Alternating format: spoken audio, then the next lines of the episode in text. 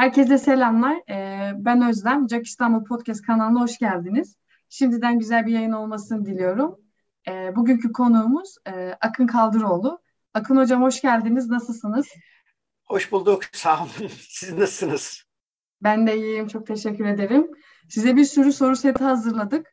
Hazırsanız başlayalım diyorum. Haydi sor. Hocam, Akın Kaldıroğlu kimdir? Ya sektörde herkes sizi tanıyor ama adettendir diye soruyorum. Böyle eğitiminizi, iş hayatınızı, yurt dışı tecrübelerinizi, nerede doğdunuz, neler yaptınız bunlardan bahsediyoruz. Akın Kaldıroğlu gariban bir adamdır. Birincisi budur. Yani tamam mı? Çok da şey değildir, çok da önemli değildir ama hani siz sağ olun bana değer verdiniz. Değer veren insanlar var. Ben Balıkesir Ayvalıklıyım. Bu pandemi vesilesiyle tekrardan memleketimdeyim 1,5 senedir. Bundan dolayı da son derece mutluyum. 90 yılında İTÜ'den mezun oldum. Pek çok yazılımcı gibi ben de aslında üniversitede yazılım okumadım. Elektronik okudum. Sonra Amerika'ya gittim. Amerika'ya gideceğim diye böyle çok şeydim yani çok tutkuluydum bu konuda. Amerika'ya gidince işte devletin bursuyla gittim ve bir şeyleri orada sıfırdan başlayayım diye bilgisayar mühendisliği dersleri alarak başladım. Yani bilgisayar mühendisliğinde master'daydım. Daha sonra iş için farklı bir şehre gidince baktım orada da yeni bir bölüm açılmış başka bir üniversitede. Çalışırken de akşamları falan da dersler orada büyük bir şehirde olduğu için Washington DC'yi kastediyorum yani. Orada da yazılım mühendisliği, software engineering master'ı açılmıştı. Bunlar 90'lı yıllarda oluyor. 90'lı yılların sonunda falan oluyor. Dolayısıyla orada işte hem eğitim hem çalışma, C++'la başlayan programcılık, junior programmer ya da işte junior analyst programmer, analist programcı. Eskiden daha fazla böyle title'lar vardı, etiketler vardı. Başlayan kariyerim, hayatım bir şekilde şimdi danışman ve eğitmen olarak devam ediyor. Daha sonra ben oradayken Java'nın işte Java çıktı. Ben üniversitede bir ders alırken bir hocamdan duymuştum. Java geliyor bazı işte heyecan duyuyordu insanlar Java dili geliyor falan gibisinden. Dolayısıyla Java'nın çıktığı günleri çok iyi hatırlıyorum ben. HTML'dir. Buradan yaşımı da ele vermiş oluyorum tabii ki. Yani sadece öyle renksiz televizyon falan filan değil. Java'sız günleri de hatırlıyorum. Hani insanlar soruyorlar nasıl yani hocam televizyon renksiz miydi falan gibisinden. Evet televizyonsuz zamanlar da vardı. Java'sız zamanlar olduğu gibi. 94'ten öncesi. Evet, kesinlikle. Hani bu podcast'i dinleyen arkadaşlar ben 94'te işte yeni doğmuştum ya da doğmamıştım diyebilirler ama senin gibi yani teşekkür ederim sağ ol. İlk ben yani Java'yı da herkes gibi ben de büyük bir heyecanla şey yaptım, karşıladım. Zaten çocuktum diyeceğim zamanlar. Hani öyle espriyle ben çocuktum o zamanlar falan filan diyorum. Sanırım ilk yaptığım şeylerden birisi Java Programmer 1.1 certification'ını almak. Muhtemelen onu alan ilk birkaç yüz kişiden ya da birkaç bin kişiden birisiyim. Hala I am certified diyorum. İsteyenlere ta 97 yılından certification şeyini veriyorum. Böyle online falan yok artık. Fotoğrafını gönderiyorum. Bunlar artık ne anlam ifade ediyor karşı tarafa bilmiyorum ama zaman zaman eğitimlerde diyor certified misiniz falan diye istiyorlar yani. Tamam mı? Ondan sonra 2001 yılına kadar orada bir şekilde developer olarak, işte programcı olarak çalıştım. 2001 yılında Türkiye'ye döndüm. Türkiye'de tam zamanlı çalışmaya çalıştım ama buna 6-7 sene ancak dayanabildim. Çünkü Türkiye'nin dengeleri farklı. Biraz yaşım 30'u geçtiği için, Amerika'dan geldiğim için sen yönetici olmalısın, sen işte müdür olmalısın diye böyle hakikaten ciddi baskılar altında kaldım. Çünkü başka türlü çalışma imkanı size sunmuyorlar. Yani hala mı programcı olacaksın? Hala mı kod yazacaksın falan diyorlar. Ya da biliyoruz ya da para vermiyorlar. Yeterince istediğiniz parayı vermiyorlar. Böyle durumlar var. Ve ben de baktım ki Türkiye'de öyle ara kademede yönetici olmak, tetikçi olmaktan çok farklı değil. Maalesef Özlem. Tamam mı? Hani sen ben büyüyünce müdür olacağım diyorsan hiç büyüme müdür falan filan da olma zaten. Bildiğin tetikçilik yani. Ama dolayısıyla insanların ensesinde boza pişirme olayı çok yaygın. İnşallah şu zamanlarda öyle değildir. Daha düzelmiştir böyle yöneticilik şeyleri, daha liderliğe doğru giden yerler var, onların farkındayım ama ben 2000'li yılların başında maalesef Türkiye'de durum bundan ibaretti. Ve ben de baktım ki benden bu anlamda iyi bir yönetici olmayacak. 2007-2008 gibi bir şekilde kelle koltukta ufak bir şirket kurarak, fatura kesecek şekilde bir şirket kurarak danışmanlık, eğitmenlik, özel ders. 2007'de Türkiye'de kriz de vardı. Yani krizler Türkiye'de çok eksik olmuyor. O zaman yine bir böyle bizi teğet geçen bir kriz vardı ama hani pek çok insanın göbeğinden geçmişti o kriz. O zaman ben hani özel ders vererek, özel üniversitelere girmiş, bilgisayar mühendisliğinde okuyan ama işte programlama ile ilgili sıkıntı çeken arkadaşlara ders vererek şey yaptığımı biliyorum. Yani o geçişi tam zamanlı çalışmadan bir şekilde böyle freelance çalışmaya geçmek. Şu anki gibi imkanlar da yoktu. Kendi işini kendin bulacaksın. LinkedIn böyle bu kadar yaygın değildi. Yurt dışından zaten gelmişim. Hani bir daha dönmeyi düşünmüyorum falan gibisinden. Artık memlekette durayım gibisinden. Neyse bu şekilde ben bayağı bir acılı bir süreçle danışmanlık tarafına, eğitmenlik tarafına geçmiş oldum. Ben okumayı seven birisiyim. Hani farklı konularda böyle ilgi alanlarım da var. Yönetici olduğum zaman baktım ki MBA yapsam iyi olacak. Daha böyle ekonomi, insan kaynakları, performans yönetimi bu konularda biraz daha bilgi sahibi olurum diye.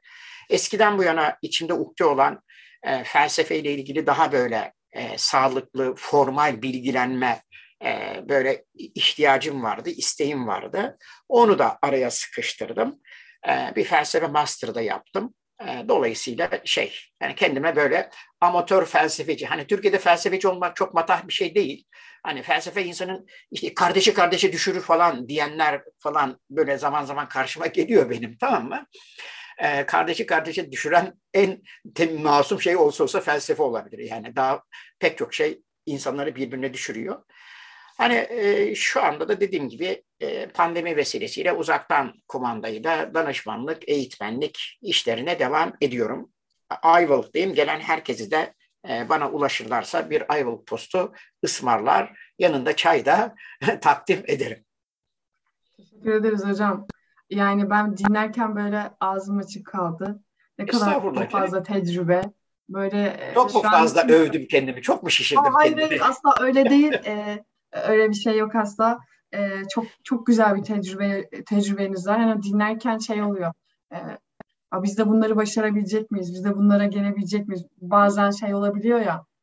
Belli, yani 30 yaşın altındayken herhalde böyle oluyor. Bilmiyorum 30 yaşın üstüne ama her şeyi çok çabuk yapmak istiyoruz. Hadi o da olsun, bu da olsun, bunu da yapalım. Doğru söylüyorsun. Evet.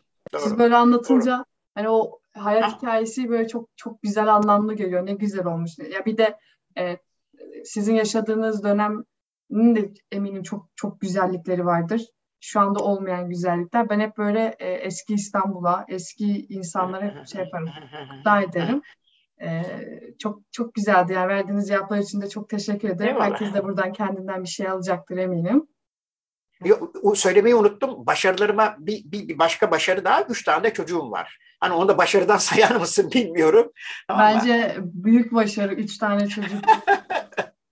Bakmak, büyütmek, yetiştirmek çok zor. En zoru o.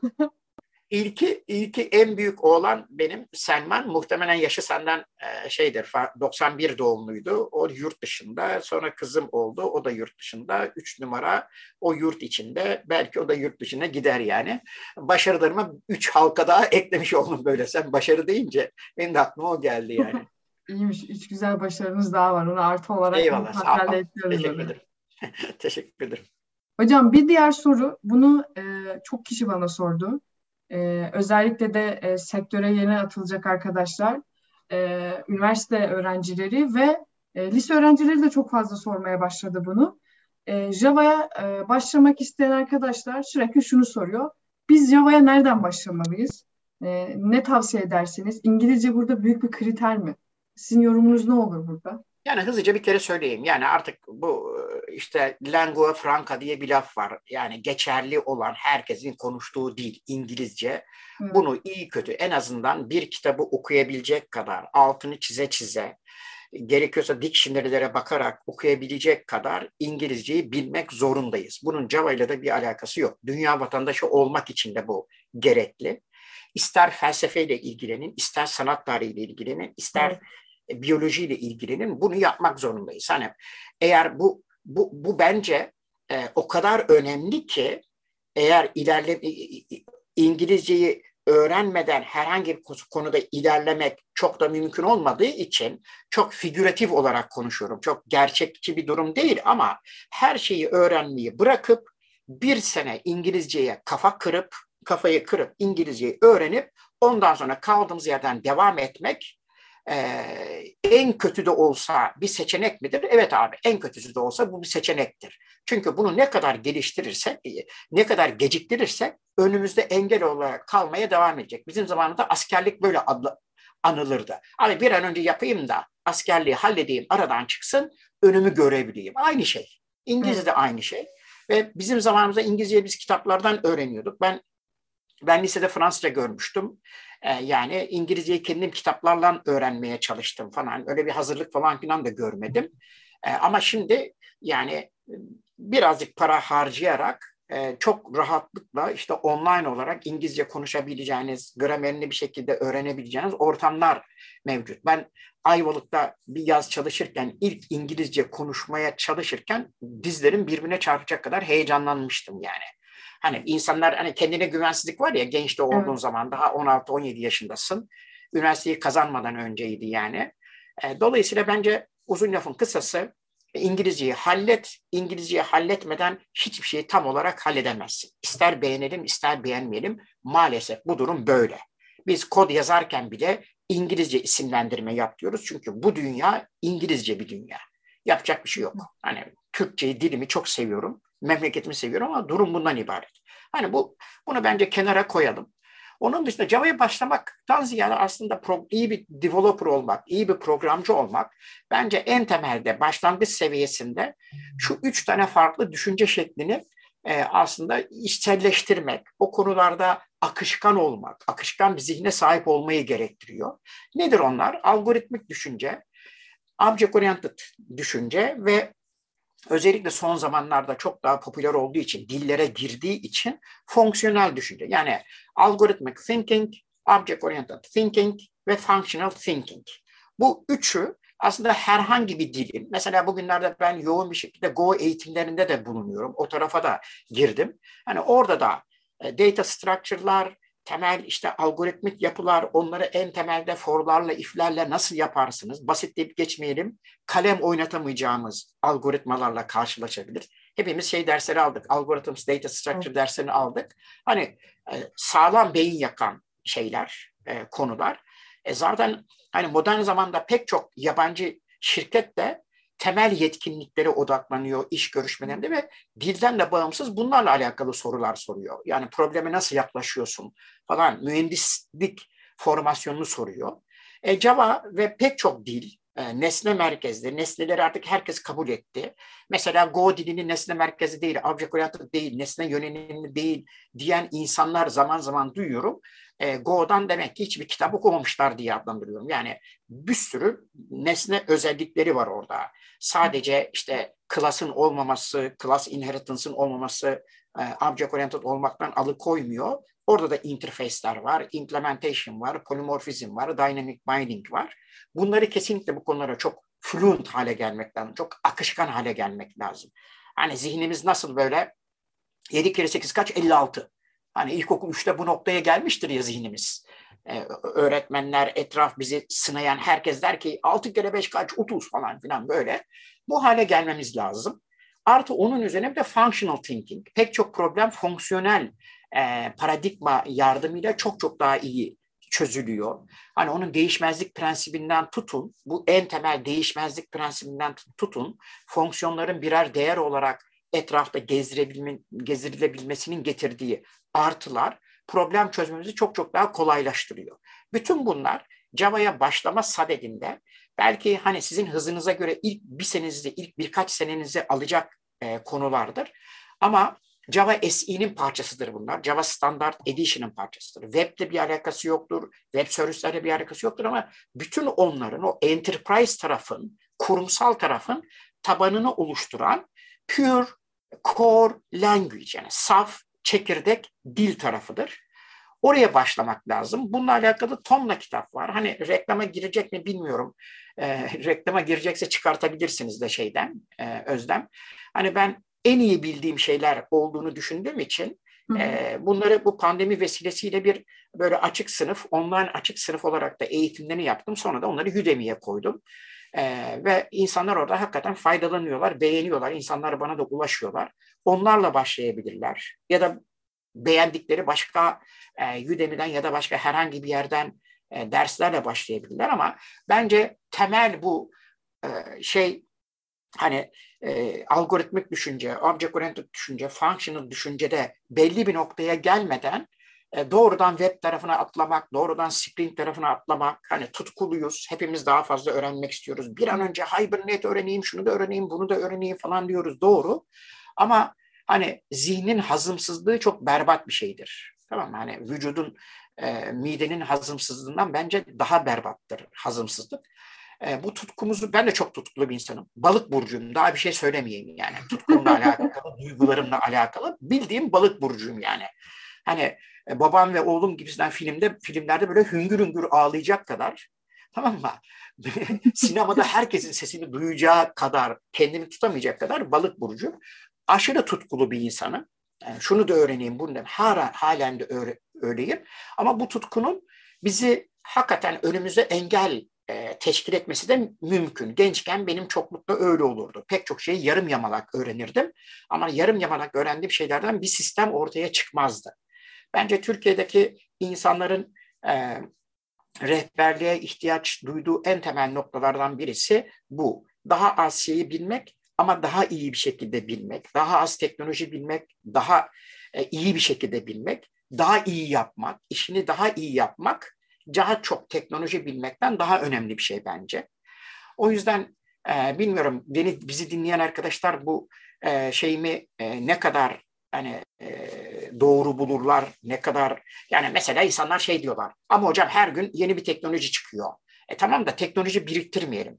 Bu konudaki benim en büyük argümanım, başarılı insanların tonla farklı özelliği olabilir, ortak olan olmayan, ama en azından odaklanmak hemen hemen bütün başarılı insanların en ortak özelliklerinden. Odaklanmak da şunu getiriyor. Bir alanı, bir metrekaresini 1 santim derinliğinde bilmek yerine 10 santimetrekaresini 1 karış derinliğinde bilmek modern dünyada başarının en temel anahtarlarından birisi. Yani bence Java'ya spesifik bir şey değil, Java'ya özel bir durum da değil. Ama bu düşünce şekillerini hallederek Java'nın structure'ını, gramerini öğrenirsek onun üzerine Spring'i kurmak için, design pattern'ları öğrenmek için, Clean Code'u öğrenmek çok çok daha kolay olacaktır. Aksi takdirde ben yüzde eğitimlerde de çok karşılaştım Özlem. Bu online eğitimlerde de çok karşılaşıyorum. Yani mesela design pattern eğitimine geliyor insanlar. Biz design pattern'ı bırakıp polimorfizm nedir, ne sağlıyor bize, bunu anlatmaya çalışıyoruz. Oradan bir functional programming lafı ediyorum. Değişmezlik prensibinden bahsediyorum. Bana diyorlar ki hocam biraz da değişmezlik prensibinden bahseder misiniz? Hadi 2 derste 3 derste oraya veriyoruz. Sonra biz şunu fark ediyoruz. Aslında biz design pattern'lardan önce bunları öğrenseydik daha iyi üzerine bina edilirdi. Ama yani burada en tabii ki temel şey anlamak. Mesele kod yazmak değil. Yazdığımız kodun ne anlama geldiğini, neden öyle yazdığımızı, neden başka türlü değil de öyle yazdığımızı sorguladığımız zaman hakikaten ne kadar iyi biliyoruz bilmiyoruz, bunu ortaya koymamız lazım diyorum. Hocam yani İngilizce konusuna kesinlikle ben de sizin gibi düşünüyorum. Yani hangi işe başlarsak başlayalım önce İngilizceyi halletmemiz gerekiyor. Yani artık şey oldu, İngilizce kesin biliyorsun, üstüne başka diller artık sorulmaya başlanıyor. Bunun artık programlama diliyle alakası da kalmadı. Evet. Bu söylediğin şey çok güzel. Renkli bir insan olmak için, kültürü geniş bir insan olmak artık dünyayı daha fazla bilmek anlamına geliyorsa, İngilizce cepte var. Hani C seviyesinde, bunların seviyeleri falan filan da vardı ya da C'den mi başlıyor, A'dan mı başlıyor bilmiyorum. Giriş seviyesinde İspanyolca biliyorum. Onu da ilerletmeye çalışıyorum falan gibisinden. Çalıştığım takımda İspanyollar da var. Onlarla arada İspanyolca chatleşiyoruz, yazışıyoruz falan filan demek. Aslında modern dünya insanı olmak aslında buraya doğru götürüyor bizi ve bunun ne kadar önemli olduğunu şu anda farkındayız, değil mi? Bir sürü insan Türkiye'de yaşayıp yurt dışına çalışıyor. Nereye çalıştığımız belli. Dünya garip bir ortama dönüştü yani. Kesinlikle öyle. Bu Java'ya nereden başlamalı sorusu da bence herkes buradan bir şey alacaktır. Ben hiç bu bakış açısıyla bakmamıştım. Hep bir şekilde bir yerlere yönlendiriyordum ama temel olarak söylediğiniz şeyleri anladığında zaten istediği hangi dil olursa olsun ona daha kolay adapte olacaktır. Teşekkür ederiz hocam bu soru için de. Yeter ki faydalı olsun. Üçüncü soruda şimdi sizin felsefeye olan merakınızı herkes biliyor. Yazılım... Bu güzel bir şey. Evet eğitimlerinizi izleyen herkes de biliyordur. Ben de sizin eğitimlerinizi izledim. Orada sürekli neden demeyi seviyorsunuz. Yani işin sebebini anlatıyorsunuz.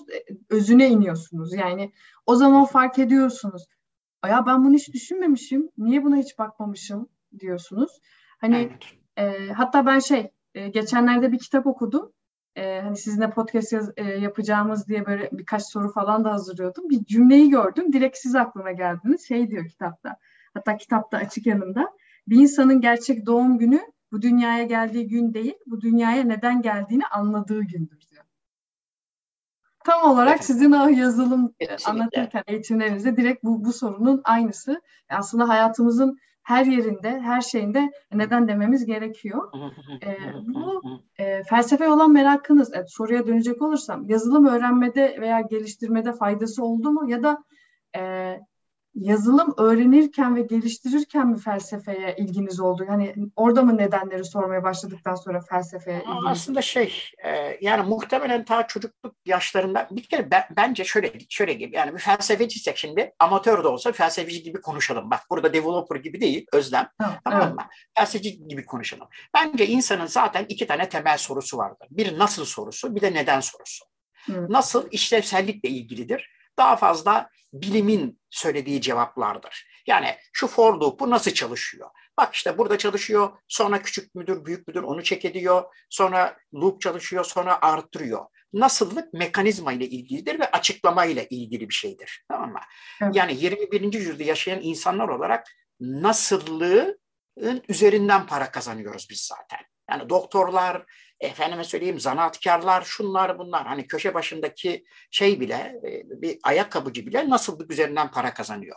Ama bir diğer bir soru daha var ki neden sorusu. Bence nasıl sorusundan daha değerli bir soru. Tamam mı? Daha filozofik bir soru. Her zaman bilimin sınırları içinde, mühendisliğin sınırları içinde çözülemeyecek bir soru. Nasıl sorusu her zaman hemen hemen çözülür. Ama neden sorusu muhtemelen ilk insandan bu yana neden diye sorulan öyle sorular var ki aradan belki 100.000 sene, 200.000 sene insanlık tarihi geçmiş olsa bile hala neden soru, o neden soru, neden varız mesela sorusunun cevabını hiç kimse de doğru düzgün tatmin edici olarak vermiş değil. O anlamda bence gerçek sorular çok felsefi bir söylem olduğunun farkındayım. Gerçek sorular hiçbir zaman nasıl sorusu değildir. Gerçek soru neden sorusudur. Nasıl sorusu her halükarda çözülür. Bugün olmazsa yarın çözülür. Ama neden sorularının mesela biz şu anda yaşayan insanlar olarak belli konularda neden sorusuna verebildiğimiz cevapların bundan 5.000 sene önce yaşayan insanların verdiği cevaplardan daha iyi olduğunu kimse iddia edemez. Neden iyi insan olmak lazım? Hani 250 sene önce Kant da bunu demiş. İnsan onuru için, kendimize saygımızdan dolayı, yasaya saygımızdan dolayı. Aradan 200 sene geçti. Daha ahlakla ilgili daha iyi sorular sorabiliyor muyuz? Nedenlikle alakalı soramıyoruz. Hatta nedenlikle alakalı sorularda geriye gittiğimiz bile iddia edilir. Çünkü hani aşırı pozitivistik bir dünyada, aşırı materyalistik bir dünyada nasıl sorusu, neden sorusunu daima döver, daima pataklar. Neden sorusuyla para kazanamayız. Ama neden iyi insan olmayayım? Bilmem nasıl ister ol ister olma bana ne diyebilir insanlar ama nasıl sorusuyla para kazanırız. Hepimiz nasıl sorusuyla para kazanıyoruz. Şimdi bu kadar felsefe yaptıktan sonra zaten felsefi olan merakınız yazılım öğrenmede veya geliştirme faydası oldu mu? Vallahi bu fayda mıdır, zarar mıdır bilmiyorum ama böyle abes abes sorularla iştigal etmeye başladım ben. Tamam mı? Ama faydası oluyor mu? Oluyor. Benim en saygı duyduğum insanlardan birisi felsefede Aristoteles, felsefenin de babalarından birisi. Onun Metafizik diye bir kitabı vardır. Buradan arkadaşları da duyurayım. Metafizik kitabının Ahmet Arslan'ın muhteşem çevirisi, tefsirli, açıklamalı çevirisi de vardır. Onun ilk chapter'ında der ki, ilk bölümünün ilk cümlesi der ki, insanlar doğal olarak bilmek isterler der. Ve sonra bilmekten bahseder, teoriden bahseder, teoriden ve pratikten bahseder. Yasaları bilen insanların, kuralları bilen insanların teoriyi bildiklerinden, yasaları bilmeden iş yapan insanların pratiği bildiğinden ama pratikten teoriye yükselmediğiniz zaman neden sorusunu da bilemeyeceğinizden bahseder ve orada da der ki bilmek nedenini bilmektir. Dolayısıyla ben daima yani kitapları seçerken de ilk Java kitaplarını okurken mesela Thinking in Java kitabı bugünlere çok popüler değil ama o zamanlar yılın kitabı ödülünü falan kazanmıştı Bruce Eccles'ın. Hani Allah kendisine uzun ömürler versin, muhteşem bir kitap yazmış. Thinking in C++ kitabı da vardı onun. Thinking in Java kitabı. Böyle PDF olarak yayınlamasına rağmen ben kitabı satın almıştım. Çize çize okumuştum. O kitapta en çok hoşuma giden şey her konuyla alakalı neden Java bu yolu tercih etti. C++'da çünkü böyle bu sıkıntı o yüzden pointer aritmetiğini kaldırdı. Neden olabildiğince daha safe bir dil elde etmek için. Safe dil ne demektir? İşte daha az hataya izin veren dil. Runtime'da robust bir dil. Robust ne demektir? Robust gürbüz demektir. Gürbüz ne demektir abi? Dil açısından ya da programlar açısından. Runtime'da daha az göçen, daha az işte sıkıntı çıkartan, exception'lar fırlatarak falan. Hani böyle ilk başta tabii ki bütün bunlar kafanızda uçuşuyor ama neden sorularını sorduğunuz zaman hatta insanı depresyona götürüyor zaman zaman. Yani bir sürü kavram var kafanda ama aralarında ilişki kurmakta zorlanıyorsun. Yeni öğrenmeye çalıştığımız her zaman bu olur. Almanca bugün öğrenmeye çalışsak oradaki ilişkiler, fiillerin çekimleri bizi depresyona götürebilir. Ama öğrenmenin zaten basit bir şey olduğunu kimse iddia etmiyor. Öğrenmek zor bir şey, maliyetli bir şey. Anlamak maliyetli bir şey. Burada öğrenmek, anlamak derken tabii ki şeyi kastediyorum. Nedenini bilerek öğrenmeyi kastediyorum. Yani Türkiye'deki gibi 2 tane for loop'unu yazıyoruz, 1 tane de if yazıyoruz. Tamam işte programlama dili dediğim nedir ki? 6 ayda yeni bir programlama dili öğrenirsin yaklaşımını kastetmiyorum. Yani onun bence götüreceği yer piramitleri yapan işçiler gibi yazılım işçisi olmaktır. Hiçbir şekilde teoriden bir pay alamayıp sadece uygulayıcı olmaktır. Ama bu da bizi işçiden yukarı çıkarmaz. Dolayısıyla benim açıkçası felsefi olan merakım, felsefeyi kendimce öğrenmeye çalıştıkça ya da formal olarak master şu bu derslerinde iyi hocalar bulup öğrenmeye çalıştıkça baktım ki benim içimdeki bu daha temeldenci, nedenci, neden sorularını öne çıkartan karakterimle uyuşuyor. Son bir cümle söyleyeyim bu konuda. Hı hı. Aslında herkesin içinde neden soruları daima her zaman nasıl sorularından daha öz, daha varlıksal olarak vardır. Yani evet. Ondan da kaçamayız hiçbir zaman. Güzel. Çok felsefeci. Evet. Çok böyle bunu düşünmemiz gerekecek. Bunu dinleyeceğim ben bir daha. Yani her yerinden bir şey alabileceğimiz bir soru oldu bu. Eyvallah. Eyvallah. Teşekkür ederiz hocam bu soru için de. Bir de bir sonraki soruda Udemy'de birçok eğitimimiz var ve hala da eğitmenlik yapıyorsunuz. Bu eğitimlerdeki yaklaşımınızı özetleyebilir misiniz? Yani işte bu az önce bahsettiğim nedenlik sorusunu sıklıkla sormak. Temel terimlere iyi hakimiyet sağlamak. İnsanlar mesela programcı oluyorlar ama compiled dil nedir?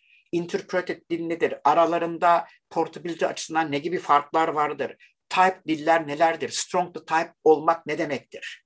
Mesela Go Java'ya göre daha mı strong to type'dır? Yoksa Java C++'a göre daha mı strong to type'dır? Strong to type olunca bizim önümüze ne gibi artılar koyar, ne gibi eksiler koyar? Bizi hatadan korur ama canımızı sıkar mı? integer'i float'a cast etmekte sıkıntı mı çıkar? Mesela integer'i float'a Java'da doğrudan işte atayamazsınız ya da tersini yapamazsınız. Float'u atayamazsınız. Muhakkak cast yapmanız lazım. Go'da bu konuda daha sıkıntılı işler var. İlla çevrim yapmanız lazım. Sağlam kod yazmanız lazım falan. Bunlar neden oluyor? Ama neden sorusuyla birlikte temel terimleri tanımlamak ve olabildiğince onun üzerine adım adım koymak. Benim en dikkat ettiğim şeylerden birisi aslında 3 saat sonra söyleyeceğim bir kelimeyi, tanımlayacağım bir kelimeyi 3 saat önce kullanarak bir cümle kurmamak. Dolayısıyla kurduğum cümlelerdeki bütün kelimelerin daima daha önceden tanımlanmış olması. Çok aşırı didaktik bir şey. Tamam mı? Öyle istiyorum ki bir cümle kurduğum zaman içindeki bütün terimlerin Java Object Oriented'dır, Compiled'dır, aynı zamanda Exception Handling mekanizması vardır dediğim zaman herkesin o terimleri bilsin ve böyle piramidi bina ederek yukarı doğru çıkalım. Aşırı sistematik. Bizim Türkiye'de benim gibi belki de duygusal insanlara hitap etmede belki biraz sıkıntı çeken bir durum var. Çünkü haklı olarak insanlar sabredemiyorlar. Hocam bir an önce şunları görsek, bunları görsek diyorlar. Ama hani bunları halletmeden daha ileri konulara girdiğimiz zaman üstel sayıları bilmeden integral almaya benziyor ve integralin ne işe yaradığını da ortaya koyamıyoruz ve bilemiyoruz da. O yüzden hani bu eğitimlerde böyle bir yaklaşım sergiliyorum ve beni şaşırtan bir şey. Özellikle Udemy'ye bu eğitimleri koyup da böyle 20.000 kişi, 30.000 kişi almaya başlayınca, hani daha önce de ben eğitim verdim ama kurumlara eğitim veriyordum. Evet. Şimdi lise öğrencileri bile almaya başlayınca baktım ki insanların içinde böyle çok sistematik, temelden tanımlaya tanımlaya gitme. Her tanımladığım şeyin bak örneği de budur işte. Yani en ufak tanımladığım şeyle alakalı bak örnek budur. Hadi çalıştıralım, görelim şeklinde gitmek. Yani teori, pratik, teori, pratik, teori, pratik. Ama bu şekilde gittiğim zaman insanların tepkilerinin son derece iyi olduğunu gördüm. Bu konuda hangi filozofun lafıdır bilmiyorum ama bir şey daha söyleyeyim. En iyi pratik, iyi bir teoriye sahip olmaktır. Buna canı gönülden inanıyorum. Teoriye sahip olmayan insanlar pratikten anlam çıkartamazlar. Biz her zaman doğuşumuzdan itibaren anne babamızla başlayarak önce teoriyi öğreniriz. İşte dişlerini fırçalamak iyidir yavrum. Ondan sonra dişlerimizi fırçalarız. İyi olup olmadığını öğrenmeden dişlerimizi hiçbir zaman fırçalamayız. Ama ondan sonra pratiğini uygularız. Yani diş fırçasını nasıl tutacaksın, ne zaman fırçalayacaksın. Tamam mı? Bu böyle diyalektik bir süreçtir. Teoriyle pratik iç içe geçer. Ama birini eksik tuttuğunuz zaman teori havada kalırsa uygulanabilir olmaz. Tek başına pratik kalırsa da aktarılabilir olmaz. Öğrenemezsiniz.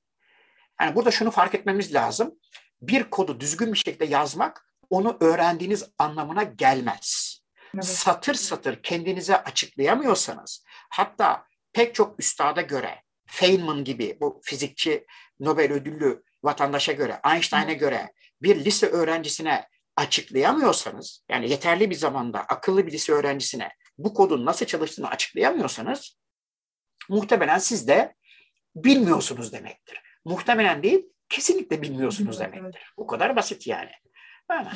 Dolayısıyla ben eğitimlerde bunu şey yapmaya çalışıyorum. O anlamda hani son cümle söyleyeyim. Kendi kafama yatıramadığım dizaynda böyle karar vermişler. C++'da böyle sıkıntılar çıkarıyordu. Ondan dolayı Java'da böyle yapmışlar. Java'da böyle sıkıntı çıkardığını fark etmişler. Go o yüzden package management'ını dilin içerisine koymuş gibisinden nedenliğini ifade edecek kadar öğrenmemişsem kimseye de anlatmamaya çalışıyorum. Çünkü bilmediğimi düşünüyorum yani. Evet, yani insan öğrendiğini birine anlatamıyorsa zaten öğrenememiştir. Yani. Bilmiyor demesin, bilmiyorsundur demek. Bu kadar basit yani. Evet. Genelde de öyle söyler ya, birini anlatın. Bakalım öğrenmiş misin, öğrenmemiş misin? Bu kesinlikle uygulamak lazım, evet. Evet. Teşekkür ederiz öyle. Hocam bu soru için de, cevaplar için de. Peki hocam, bilmenin kriteri nedir? Yani bir konuyu öğrendiğimizde bu bizim için artık tam oldu diyebilir miyiz? Yani bir definition of done'ımız olabilir mi? Aslında yani biraz yine böyle felsefi bir şey yaparsak, felsefede bir laf vardır. Felsefe bir varış noktası değildir. Karl Jaspers 20. yüzyıl varoluşçularından felsefe yolda olmaktır der. Bilmek de böyle bir süreçtir. Hani bana diyebilirsin ki Akın hocam doğru. Sen işte Java ve Go sadedinde, bağlamında Go'nun içindeki package management yapısının, Maven gibisinden bir yapının Go'nun dilin içine konmuş olmasını Java'nın bu konudaki problemini çözmek olarak adlandırıyorsun. Doğru. Ama bunun da arkasında başka şeyler, nedenler yok mudur? Tabii ki. Aristo'nun dediği gibi her nedenin, her bilginin bir kaynağı vardır. Onun da kaynağı vardır, onun da kaynağı vardır. Bunlar en sonunda şeye kadar gider. Zihnimizdeki genel geçer bilgilere kadar gider. Herkes kendisinde aynıdır. Herkes bir başka şeyden farklıdır gibisinden. Çok temel, her olayın bir sebebi vardır gibisinden çok temel mantıksal kurallara kadar gider. Hani o anlamda her şeyi bu mantıksal kurala götürecek kadar da bilemeyiz. Hani ben merak ederim, felsefeden bir şeyi 3 sene, 5 sene zarfında belli bir detayda öğrenirim. Dünya hayatım açısından, işim açısından, zihnim açısından, kalbim açısından beni rahat ettirecek bir noktadadır. Ama programlama dilleriyle alakalı bir şeyi daha derine gider öğrenirim. Neden? Orada daha fazla ihtiyaç duyarım falan. Hani bu anlamda bence hani teorisini bilmek, bununla bir problemi çözecek şekilde uygulayabilmek ve teoriyle o uygulamayı birine aktarabilmek, anlaşılır olarak birine aktarabilmek, bu biri çoğu zaman ilk etapta kendinizdir. Kendinize anlatırsınız. Çay içerken, yolda yürürken, bisiklet sürerken, İETT otobüsüne giderken onu öyle yaptım ama buradan burası neden böyle oldu? Bak burası böyle çalışıyor ama hani bir tane şey var ya, karikatür var ya. It works, I don't know why. It doesn't work, I don't know why. Tamam mı? Çalışıyor, bilmiyorum niye çalıştığını. Çalışmıyor, yine bilmiyorum abi niye çalıştığını. Tamam mı? Hani developer olarak hepimiz bu durumda oluyoruz. Tabii bana diyebilirsiniz ki dışarıdan konuşmak kolay. Çünkü danışmanken bunları üfürmek daha kolay oluyor. Ama ensenizde boza pişirirken akşam saat 6'ya yetişeceksiniz. Evde eşiniz bekliyor, çocuğunuz bekliyor, karınız bekliyor falan filan. Ama orada çok stresli bir ortam. Evet, ben de zaten o ortamda eşinin beklediği insanları dövmemek için aslında, dövemediğim için ya da yöneticilik yapmadım. O yüzden hem program yazayım, hem bunlarla ilgileneyim, developer olarak yaşayayım, hem de para kazanabileyim bu ülkede diye ben danışman oldum. Yoksa ben hani sağlıklı ortamlarda programcı olmayı, makinalarla uğraşmayı, insanlarla uğraşmayı her zaman tercih eden bir insanım. Yani çok keyifli bir iş çünkü. Yani development yapmak çok keyifli bir iş. Yeter ki ortam stresten uzak olsun. Hani deadline'lar, iyi para kazanabiliyor muyum, kazanamıyor muyum, düzgün bir hayat yaşama isteği, işte çoluğuna çocuğuna bir şeyler alma, iyi eğitim alma gibisinden şeyler. Neyse, konuyu uzatmayalım. Bence bilmenin kriteri nedenini sorduğunuz müddetçe, ne kadar derine giderseniz o kadar iyi. Ama bir müddet sonra bir yerde kesmeniz gerekiyor. Çünkü olay şeyden çıkıyor. Yazılımdan çıkıyor, transistörlere giriyor. Transistörlerden çıkıyor, fiziğe giriyor. Fizikten çıkıyor, evrenin Big Bang'e falan giriyor. Yani gaz ve toz bulutuna gitmeyelim belki.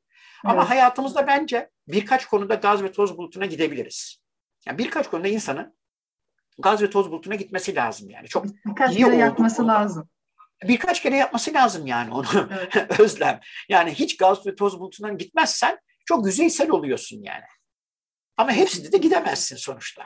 Evet, bu sefer hepsine gidince biz bir gaz bulutu olabiliriz sonrasında. Olabiliriz yani, çok dağılabiliriz. Odak noktası kalkar. Bu insanın tabii ki zamanıyla ilgili, kapasitesiyle ilgili, hepsinden çok bence ilgisiyle ilgili. Hangi konularda gaz ve toz bulutuna gidersin, hangi konularda hani yağmur yağıyor, gökyüzünde bulut var, oradan iniyor abi de yetinirsin. Tamam mı? Evet.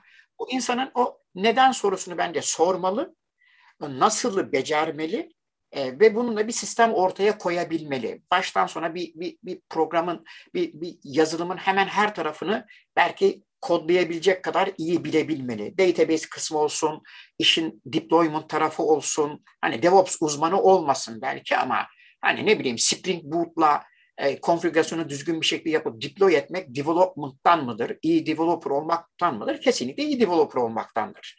Tamam mı? Ya da orada performansla alakalı bir problem varsa onu, neden böyle oluyor, bunu açıklayabilir. Ama bir günde, ama bir dakikada, bilmiyorum. Bunlarla bir sistem ortaya koyabiliyorsan, işe de yarayabiliyorsa bu bence biliyorsundur. Yani bir de bunun işte Akın'ı anlatabiliyorsam, Akın gibi bir müdürüm var da gelip sana soruyorsa burada ne oluyor Mahmut dediği zaman efendim bak buradan bunu alıyoruz böyle yapıyoruz, yapıyoruz böyle yapıyoruz. Ya da Akın abi neyse bizim zamanımızda efendim diyorduk artık sen ben diye konuşuyoruz bizim sektörde. Belki daha böyle hiyerarşileri aşmak adına. Evet.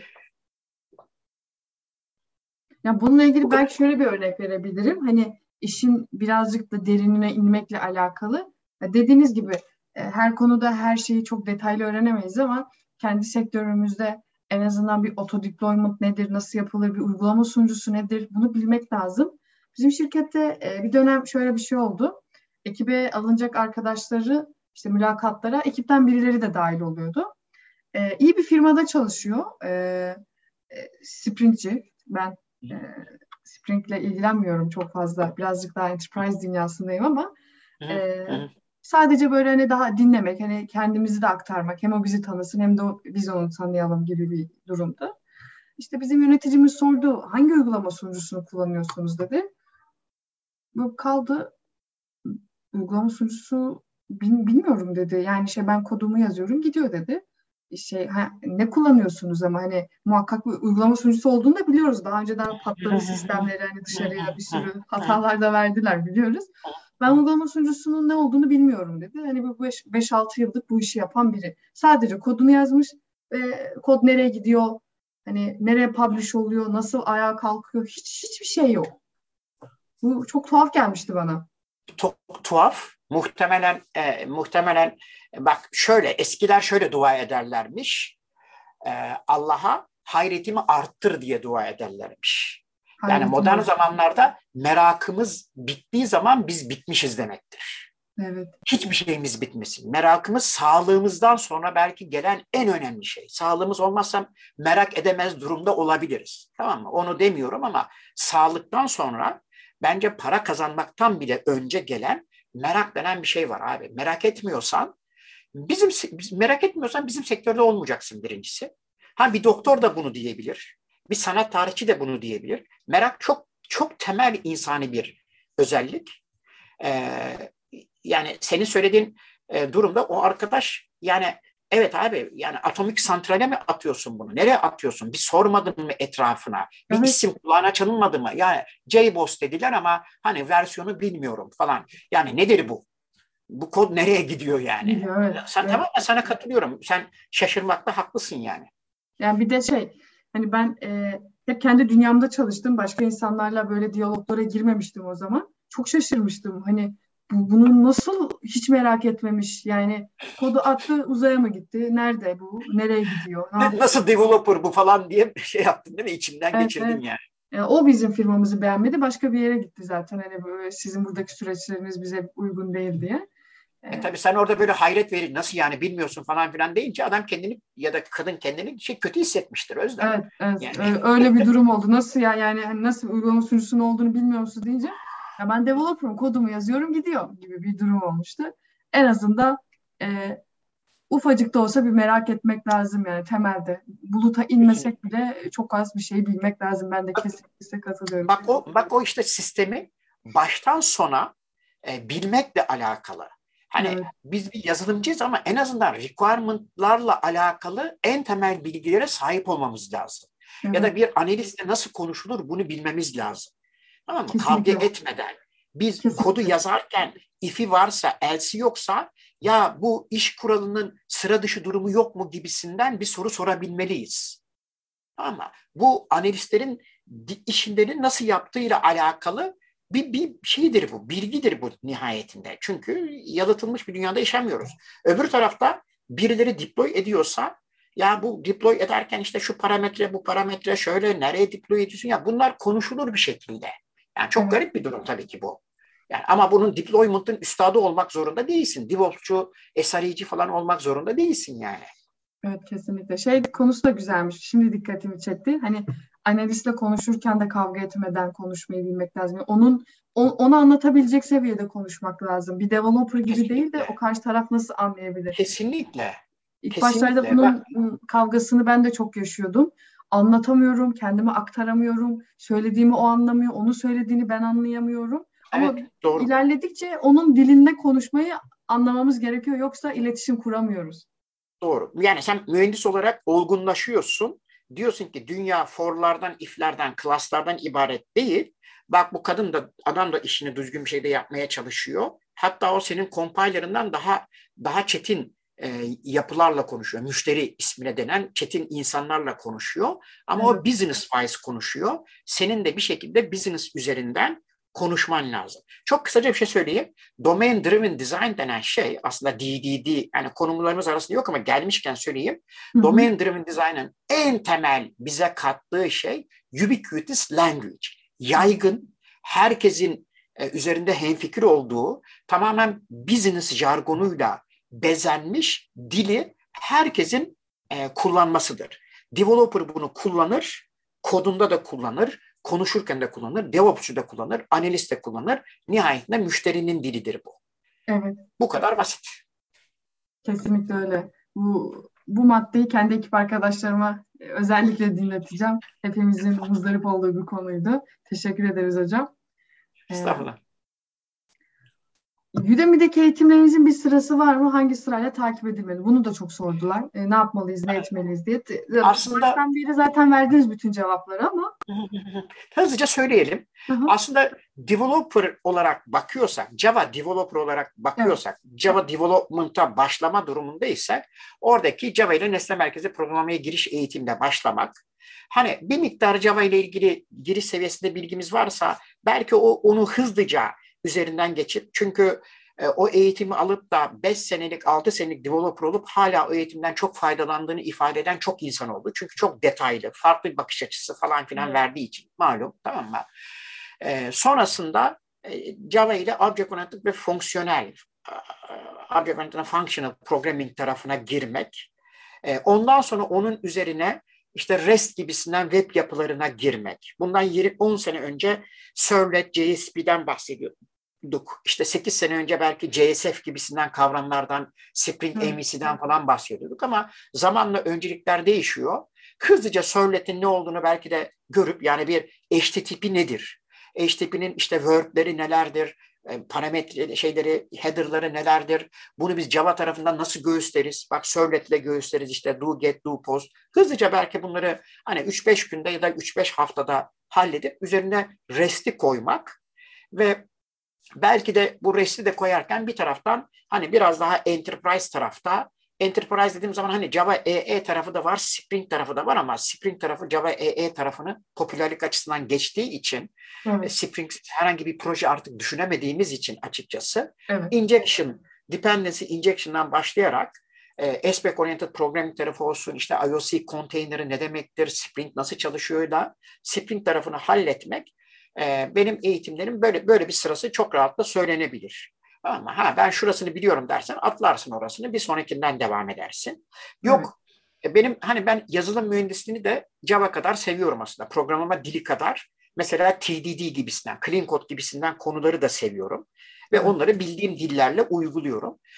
Yok, .NET'ciyseniz, Python'cıysanız çok rahatla Clean Code, Design Patterns gibisinden eğitimleri alarak, her ne kadar ben orada örnekleri temelde Java ile veriyorsam, zaman zaman İşte .NET'de falan ufak tefek örnekler de veriyorsam, nihayetinde asıl olan şey oradaki Java kodunu okuyup konuyu anlamak, problemi anlamak.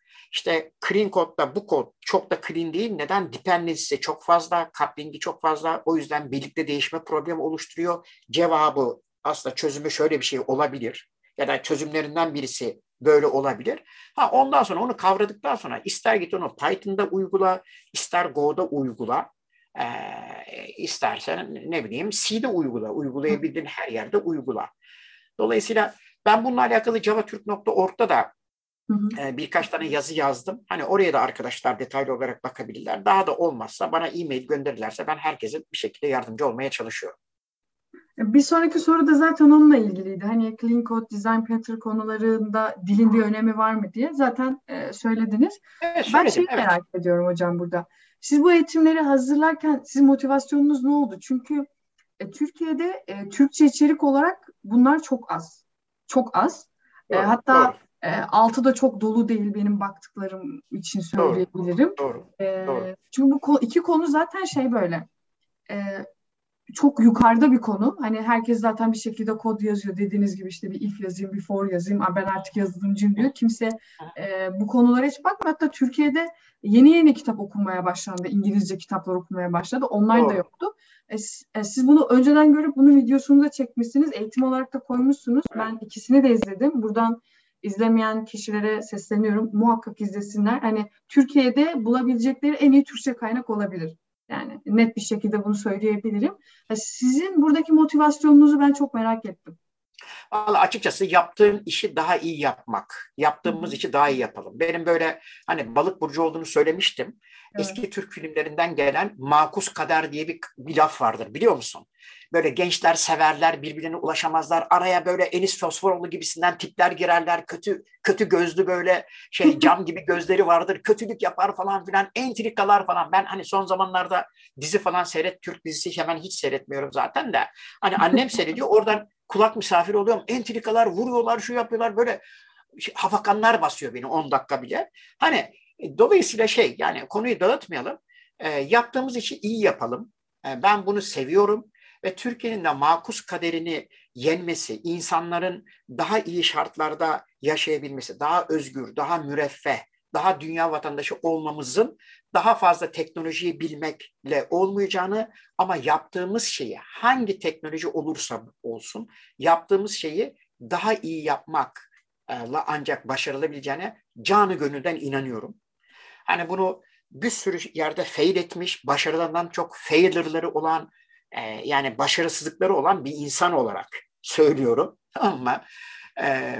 Bütün amacım buydu. Sırf o yüzden ben hakikaten Türkçe yaptım ki hala Türkiye'de İngilizcenin bir engel olduğunu farkındaydım. Bu Türkiye'de ne kadar kalırsak kalalım, özellikle dinleme konusunda, konuşma konusunda engel olmaya devam edecek. Kendimize bir güvensizliğimiz de var. Bakınız. Cem Yılmaz'ın esprilerine bakınız İngilizce ile alakalı. Güvensizliğimizi muhteşem anlatıyor adam. Dolayısıyla ben dedim ki yani bu işin işte böyle bir duygusal motivasyonu da var ya da manevi mi dersiniz artık, motivasyonu da var. Kod yazalım, yazılım geliştirelim, daha iyi yapmaya benim nasıl bir katkım olabilir dedim. Canı gönülden de bu temel iki konuyu koydum. Bunlar da işte refactoring gibisinden, TDD gibisinden, bunlarla alakalı başka konular da var. Dolayısıyla belki ileride onlarla ilgili eğitimlerde yapalım. Yani yapıyorum zaten ben. Hani kurumlara falan veriyorum da. Evet.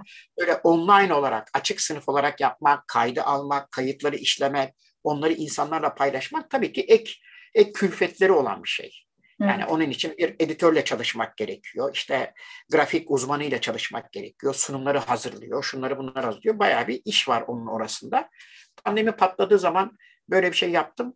Sanırım bu dünyada yaptığım iyi şeylerden birisi oldu yani. İnsanların faydalanmasından. Hani sen mesela 5-6 sene belki tecrübeli bir Java developer olarak bunları beğeniyorsan bu benim için çok güzel bir şey.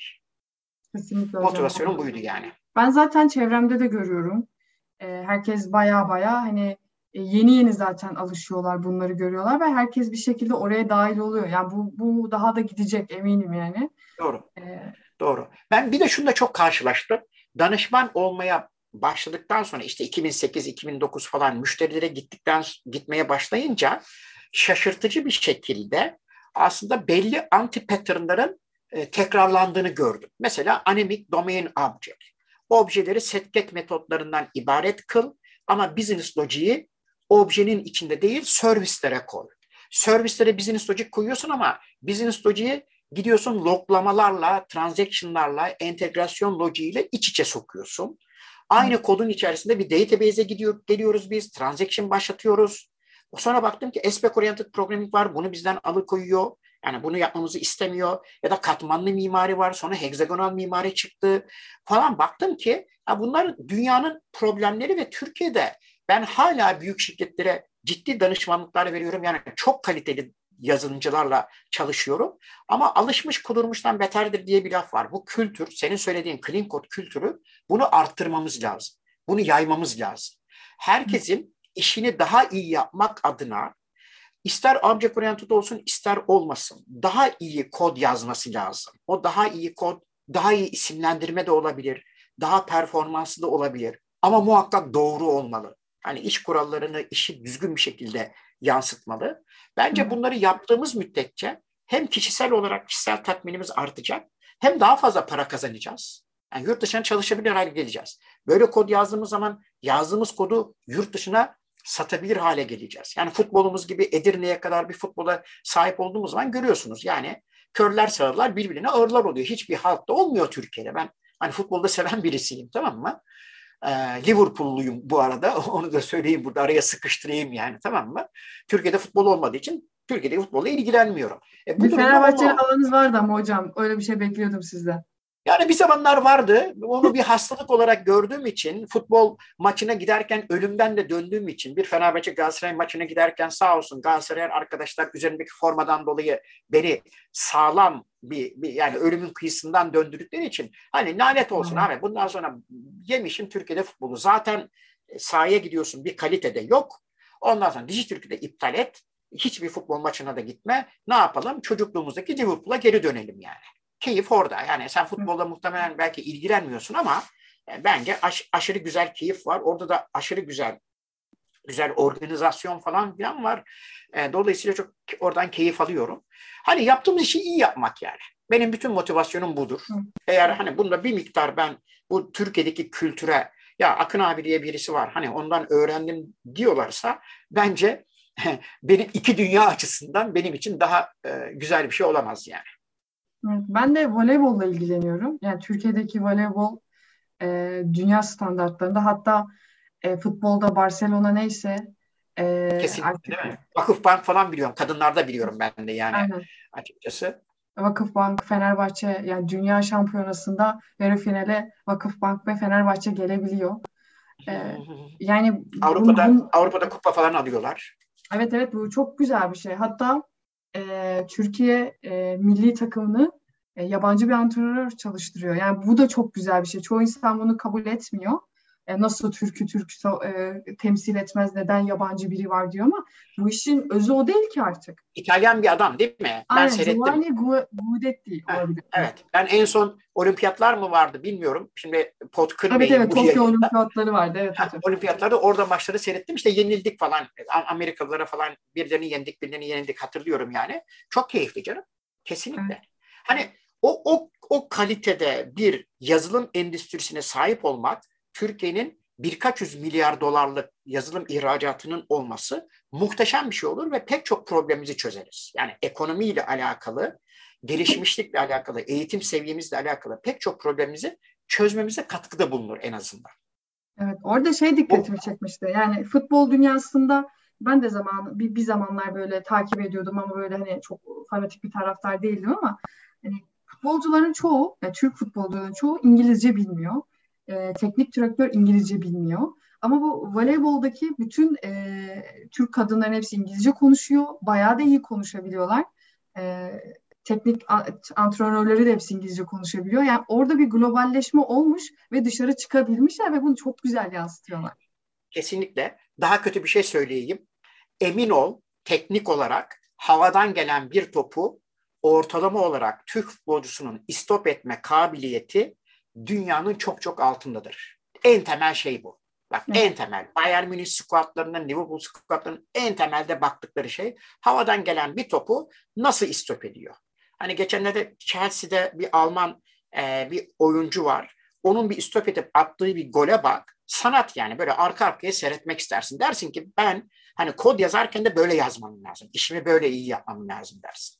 Evet. Ha. Temel yetkinliklerine. Bu arada oynuyor musun hala? Var mı öyle amatör falan filan voleybol falan oynamak? Lisede oynamışlığım vardı. Daha sonrasında çok olmadım. İçine dahil olmadım. Ama böyle izlemeyi çok severim. Yani böyle Fenerbahçe Vakıfbank'ın maçlarına sürekli giderim, Burhan Fele'ye. Seviyorum yani. Bana çok keyif veriyor.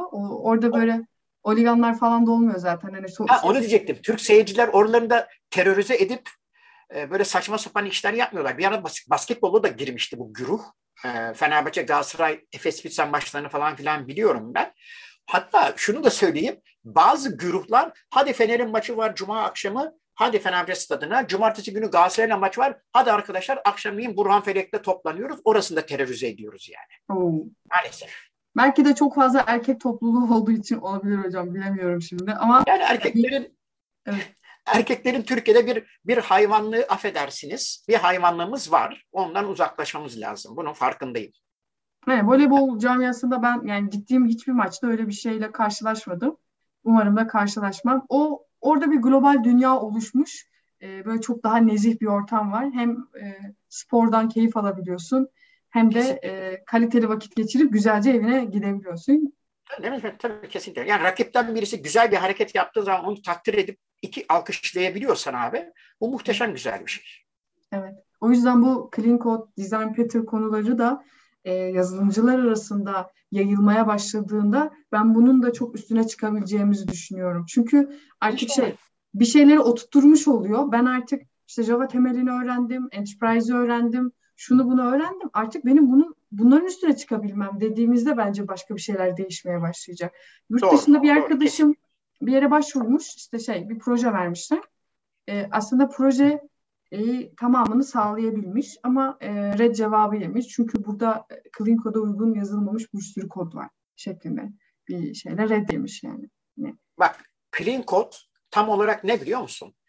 Biz evimize bir boyacı çağırdığımız zaman, diyelim ki yazın evimizi boyatıyoruz, yazlığımızı boyatıyoruz. Boya yapıp gittiği zaman, 2 gün sonra duvara baktığımız zaman uf ya adama bak burada dalga, burada elini böyle bırakmış, burada ince fırça boyamış, burada bak böyle iz kalmış dediğimiz zaman nasıl hissediyorsak, evet, kodun içinde de handle edilmeyen exception'lar, tutarlı olmayan isimlendirmeler, initialization problemleri, best practice'lere uymamak da aynı şey. Yani temelde Clean Code bir ahlak problemidir. Hiçbir şekilde bir teknoloji problemi değildir. Ben Clean Code eğitiminin daha ilk saatinde Java ile yazıyoruz biz. Python'la yazarken bak bunu yapamıyorduk. Java ile yazıyoruz. Daha Clean Code yazıyoruz. Öyle bir şey yok abi. Öyle bir şey yok. Tamam mı? Yani işini iyi yapmanın zamandan bağımsız bir önemi var. Bence Clean Code'da iyi kod yazmak için elinden geleni yapmak yani. O kadar önemli yani. Hocam bu soru istinaden şöyle bir soru da geldi. Kodlarımızı artık test yazmak istiyoruz ama yazamıyoruz çünkü refaktör edilmesi gerekiyor bu kodların. Refaktör etmek için sizin Clean Code videonuzu izlemek yeterli olur mu veya doğru bir başlangıç olur mu? En azından doğru bir başlangıç olur. Çünkü benim Clean Code'un hemen sonrasında, Clean Code'u öğrenseniz de, design pattern'ları öğrenseniz de refactoring ile alakalı tonla şey öğrenmiş oluyorsunuz ama refactoring bakış açısıyla hani bakıp güzel refactoring kitapları var. İşte Martin Fowler'ın refactoring kitabı var. Refactoring into Patterns gibisinden kitaplar var. Hakikaten güzel kitaplar var. Onlarla bir miktar bakmak, biraz daha hani şeytanın avukatını yapacak şekilde bakıp o Clean Code'da anlattığım coupling'i düşürmek, kohezyonu arttırmakla ilgili teknikler olabilir. Design pattern'la ilgili hani bölümlemek gibisinden teknikler olabilir. Onlarla uygulamak bence iyi olur. Yani Clean Code'la Design Pattern'da başlanırsa sonrasında üzerine biraz daha refactoring'le alakalı bilgilenme ile birlikte zaten önünüzde tonla malzeme var. Kodlarımız acayip derecede malzeme dolu.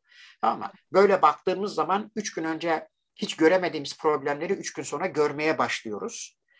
Başlangıç noktası olarak güzel olur ama orada kalmayıp yapmak. Benim aklımda aslında bir refactoring eğitimi de var.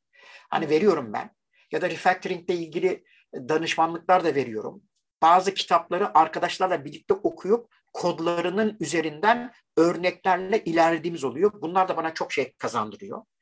Hani işte refactoring kitapları falan var. Oradan diyorlar ki hocam bu kitabı birlikte okuyalım. Böyle 1-1,5 sene birlikte okuduğumuz hem okuyoruz hem de para kazanıyorum ondan.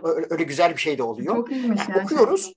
Evet, okuyoruz. Sonra insanlar kodlarını açıyorlar. Bak burada aslında 65 tane field'dan oluşan 65 tane field ama hepsi primitivlerden oluşan bir class var. Bak primitive obsession. Kitapta primitive obsession diye bir kavram var. Tamam mı? Bak aslında 65 tane primitive bir yere getirip bir type yapacağımıza 10 tane primitive bir arada, 5 tane primitive bir arada farklı alt tipler yapıp onları kompozit olarak bir noktaya getirsek daha iyi modellemiş oluruz, karmaşıklığı azaltmış oluruz gibisinden. Mesela çok güzel, çok en temel refactoring tekniği. Bence böyle devam ederlerse iyi olur. Bu refactoring'den bahsetmişken Türkiye'den hani sen dedin ya sağ ol hani Türkiye'de gündemimize design pattern'lar, clean code'lar daha fazla giriyor. Doğru. Ben daha fazla eğitim veriyorum bu konuda. Daha fazla danışmanlıklar geliyor. Bence bunlarla birlikte bu topraklara yine yeşertmemiz gereken diğer kavramlar da var. Refactoring bunlardan birisi. Unit test, TDD daha zor bir şey. Test-driven development, testleri önce yazmak, sonra kodu yazmak Türkiye için devrimsel bir şey olur. Hani onu yapabilmek muhteşem bir şey olur. Çünkü Türkiye'de en iyi developer'ı getirip de hadi bakalım önce testi yaz dediğiniz zaman kalem oynatamayız. Önce testi mi yazacağım? Akın abi sen benimle kafa mı buluyorsun diye millet dalar yani birbirine. Yani önce test yazadı mı? Kod yoksa nasıl test yazarsın Özlem? Tamam mı? Evet, yani anlıyorsun değil mi demeye çalıştım. Tamam mı? Zor bir şey yani. Doğru. Ama bunlar yapılabilir. Bence çıtayı buralara çekmek lazım yani.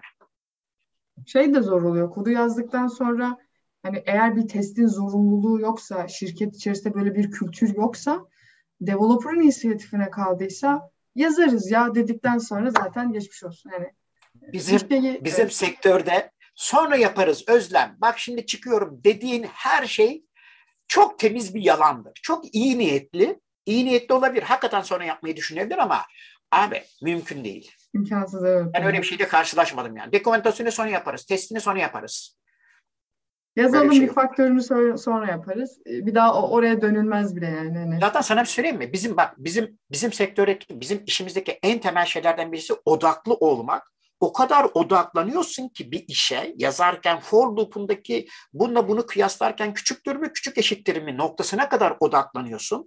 O odağı kaybettin geçmiş olsun. Bir daha o odağı yakalayıp da ona göre test yazman mümkün değil. Zor bir şey çünkü o.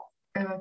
Ama o yüzden test yazacaksak zaten o odaya sahip olduğumuz zaman test yazmalıyız. O da unit test olmalı. Developer testi olmalı. 3 ay sonra yazılacak fonksiyonel testler, testerların yazacağı fonksiyonel testlerin o kadar katkısı yok yani. Esas test unit testi yani. Tam da bundan dolayı yani. Evet. Aslında buna da cevap vermiş oluruz bir sonraki sorumuza da. Udemy'de yeni eğitimler gelecek mi? Gelecek. Yani aslında şöyle diyeyim. Yani ben yeni eğitimler çekmek istiyorum. Kafamda öyle projeler var. TDD, unit test, refactoring gibisinden yine böyle dilden bağımsız herkese hitap edecek. PHP geliştirme yapan da JavaScript, Angular, JS yazan insanın da gelip öğrenebileceği mekanizma açısından, felsefe açısından, yöntem açısından eğitimler var. Ama açıkçası hani buradan da Udemy'ye bir merhaba demiş olalım. Udemy'nin kendisi motivasyonu çok arttıran bir yer değil. Hani Udemy'den mesela Udemy'ye para kazanmak amacıyla koymak, hele Türkiye'de Türkçe olarak Türk lirasıyla satıldığı zaman yani yakın vakte kadar 27.99'a orada eğitim satılıyor. Herkesin alabilmesi açısından çok iyi bir şey. Kaldı ki ben eğitimlerimi çok sıklıkla böyle bedava kupon falan dağıtmıştım. Böyle 3-5 bin kişi beni takip edenler biliyorlar almışlardı. Yani ben her arkada başka yerden para kazanıyorum. Udemy'den böyle bir şey olsun diye de yapmıştım ama Udemy'nin kendisi yaygınlaştırmak açısından iyi bir motivasyon sağlıyor ama para kazanmak açısından iyi bir motivasyon sağlamıyor. O yüzden Udemy'ye koyacağım sonraki eğitimler Türkçe mi olur, İngilizce mi olur? Çok da bilmiyorum açıkçası Özlem. Evet. Yani Türkiye'de sen söyledin yani hakikaten formal eğitimle birazcık problemimiz var. Okumayla yani benim yaklaşımımla olduğu zaman herkese ulaşmakta zorlukla çekebiliyorsunuz. O yüzden geçenlerde bir arkadaş Twitter'dan cevap veriyor. Bir kitap yazmışlar frameworkleriyle ilgili. Bu .NET tarafında İbrahim Kalkan diye sanırım güzel bir arkadaş var. Tamam mı? Çok güzel şeyler, frameworkler yapıyorlar falan. Domain Driven Design'ı falan uyguluyorlar. Bir kitap yazdı, yayınladı frameworkleriyle alakalı İngilizce. Soruyorlar niye Türkçe yapmadın diye. Çünkü diyor ki bu kitabı okuyacakların %99'u İngilizce biliyor. %1'i belki İspanyolca, İtalyanca, Rusça biliyor ve ona da ayıracak şeyimiz yok diyor. Haklı, sonuna kadar haklı. Bunun Türkçe, Türk olup olmamakla, Türkiye'yi sevip sevmemekle bir alakası yok. Hitap ettiğiniz insanlarla da bir alakası var. O yüzden hani şöyle söyleyeyim, ben o Clean Code'un İngilizcesini planlıyorum. İngilizcesini çektiğim zaman belki 150.000 tane satacak eğitimi, hani Türkiye'de kupon ver, şunu ver, bunu ver 27.99'la işte hani 10.000 kişiye, bilmiyorum kaç kişi aldı, 10.000 kişiye ulaşmışsa, oradan 3.000 kişi seyretmişse, 1.000 kişi uygulayabiliyorsa şükür diye bakıyoruz. Yani böyle bir scale'i de var maalesef Türkiye'nin. Hani hem senin söylediğin sebeplerden dolayı ama hem de aslında İngilizce dünyanınla kıyaslandığı zaman böyle bir problemi de var. Uzun lafın kısası, hani Udemy yaygınlaştırmak, insanlara ulaşmak açısından iyi bir yer ama onun dışında Türkçe olarak orada koymak, hani motivasyon olarak hakikaten çok güçlü motivasyona sahip olmak lazım. Uzun lafın kısası. Evet. Hocam bir sonraki soru da aslında bunu da cevapladık konuşmalar aramızda ama teknoloji stekleri şimdi her gün çok hızlı bir şekilde değişiyor. Developer'larda hani biz buna nasıl yetişeceğiz, nasıl up to date kalacağız gibi bir şey yük oluyor üstümüze. Yani ben de bu yükü çoğu zaman hissediyorum. Yetişemiyoruz yani, o kadar çok fazla teknoloji siteği var ki yani. Doğru. Bir teknoloji siteyi bir anda 5 tane release çıkarabiliyor. Hiçbir şeyi takip edemiyoruz. Burada ne yapmak lazım? Sizin öneriniz ne oldu? Bence bunun iki tarafı var. Öyle düşünüyorum. Birincisi Türkiye'deki sektörün, içinde bulunduğumuz sektörün açmazları, çıkmazları. Benim tabiri caizse insan bunu yapmaz, İnsan böyle kod yazmaz diyeceğim şekilde çalışmaya zorlanıyor olmamız, tamam mı? Stres açısından olsun, normalde 3-5 kişinin yapacağı işi saat 8'den sonra da kalarak, hafta sonu çalışarak bir kişinin yapmaya zorlanması gibisinden sektördeki o malum problemler üzerine de hani bu konuşmanın başında seninle konuştuğumuz gibi kadınlar döpiyes giyecekler, erkekler işte kravat takacaklar falan gibisinden yaklaşımlar. Hani pandemi buna büyük bir ket vurdu, büyük bir tokat vurdu aslında. Bizim o kurumsal firmalarımızın aslında hani kurumsallığın o anlamda hiç de iyi bir şey olmadığını fark etmiş olduk. Bence bu bir tarafı var.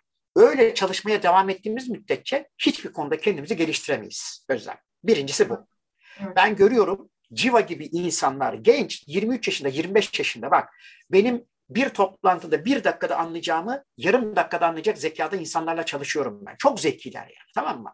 Ama konuşma arasında şöyle bir şey geçiyor. Hatırlıyorsunuz mesela Domain Driven Design'dan bahsediyoruz. Hatırlıyorsunuz arkadaşlar, diyorum Java 17 ile birlikte işte Java 16 ile birlikte record'lar geldi. Record'larla işte biz value objeleri yapabiliriz falan. Sınıfta çıt yok. Ya diyorum record'lar hani bak bu yeni bir class tipi, otomatik belli kodları otomatik üretiyor falan filan. Ha hocam Lombok muydu? Lombok'la bir alakası yok record'ların. Tamam mı? Yani olayın reklamı bile değil. Record'lardan bahsedince akla Lombok gelmesine. Tamam mı? Yani o kadar garip bir noktada ki. Sonra fark ediyorum, evet senin dediğin gibi yoğun çalışmaktan hakikaten Java'nın yeni release'inde ne var? İşte bak 6 ayda bir release çıkıyor. Bunlar heyecanlı şeyler nihayetinde. Ben heyecanlanıyorum. 2 gün sonra yeni bir Java release'in çıkacağını biliyorum. İçinde işte Java Web Server olacak falan. Geç de olsa Java Web Server'ın Java EE ile birlikte gelmesi bence çok muhteşem bir şey. Record'ların gelmesi çok muhteşem bir şey. Tamam mı? Hala heyecan veriyor bunlar bana. Ama takip etme lüksüne sahibim. Türkiye için maalesef bu lüks. Çünkü işte çok operasyonel çalışmıyorum. Ama developer olarak çalıştığınız zaman, çok böyle yetiştirme odaklı çalıştığınız zaman Clean Code gibi onlar da elden kaçıyor. Bence birinci tarafı bu. Sektör böyle çalıştığı için. Böyle çalışmıyor olsaydık, daha sağlıklı bir sektörde olsaydık kendimizi daha rahat güncellerdik.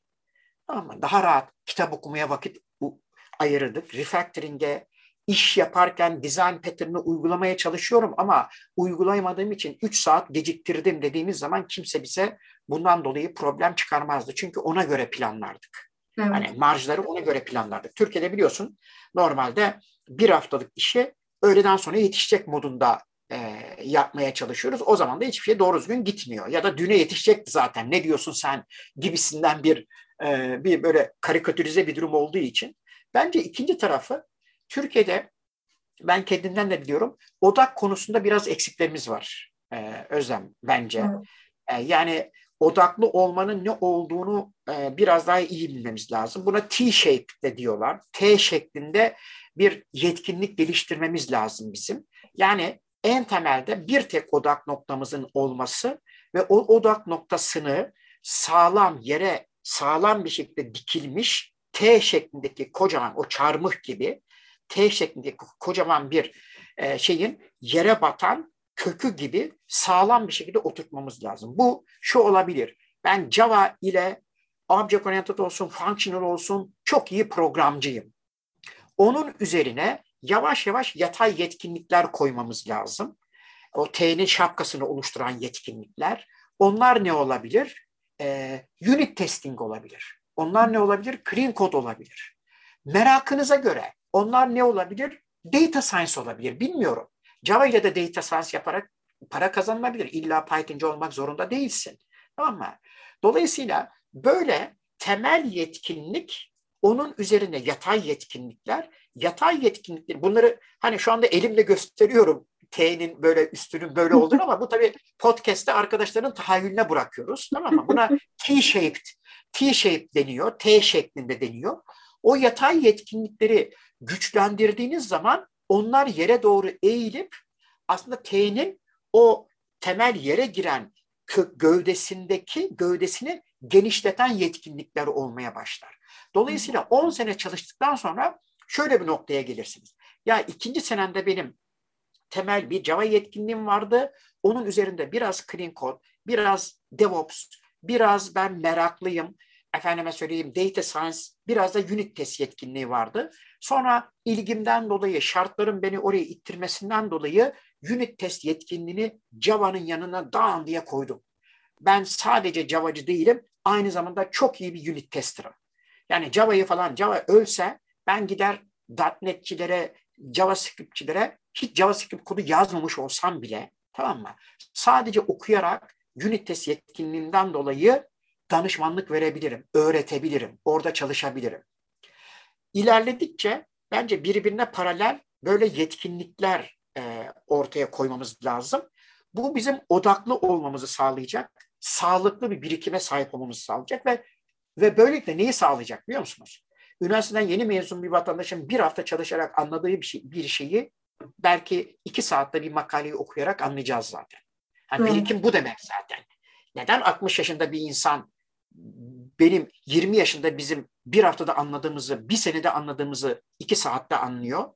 Hani kafası daha yavaş çalışmasına rağmen, metabolizması daha yavaş çalışmasına rağmen, hafızası daha yavaş çalışmasına rağmen ben onları hissediyorum. Ama niye ben bir kitabı, bir Go kitabını okuduğum zaman, baştan sona okuduğum zaman bir hafta içinde çok iyi bir şekilde anlamış oluyorum ve yani iyi bir programlama dili temelim varsa bunu yapabiliriz. Ancak böyle olursa biz, hani kendimizi böyle geliştirirsek, yetkinliklere odaklanarak, yetkinlikleri belli bir noktaya getirip yanına yeni yetkinlikler koyacak şekilde T'nin tepesinden başlayıp onu aşağı doğru bükerek ancak paralel yetkinlikler olur. Odaklanırken yan birkaç tane alana ilgili, ilgisiz yan alanlara ilgi duyma ama odağı gözden kaçırmama, odağı halledip cebe koyduk, diğerlerine yüklenme. Bunlar 3'er 5'er senelik projeler de olabilir Özlem.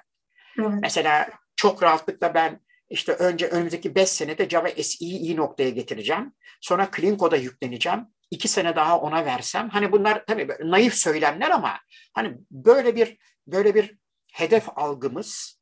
Hani tabii ki bunları daha şey yapmamız lazım. Clean Code'a yükleneceğim de nasıl yükleneceğim? Şöyle kitapları okuyacağım, şu eğitimleri alacağım, şu vatandaşla tanışmaya çalışacağım, şu blogları okuyacağım, neyse. Kendi kodumu görüp bakacağım, refactoring yapacağım, neyse. Hani onların mekanizmaları. Bence ancak kendimizi böyle şey yaparız. Hani şöyle çalışarak, ya ben geçen sene Java'cı olarak çalışıyordum, şimdi JavaScript tarafındayım. Yani React duyuyordum. Bizim arkadaşlar şey yapıyorlar, şimdi React diye bir proje içine attılar benim. Hadi bakalım orada programcı ol. Hani modern zamanların deyimiyle full stack.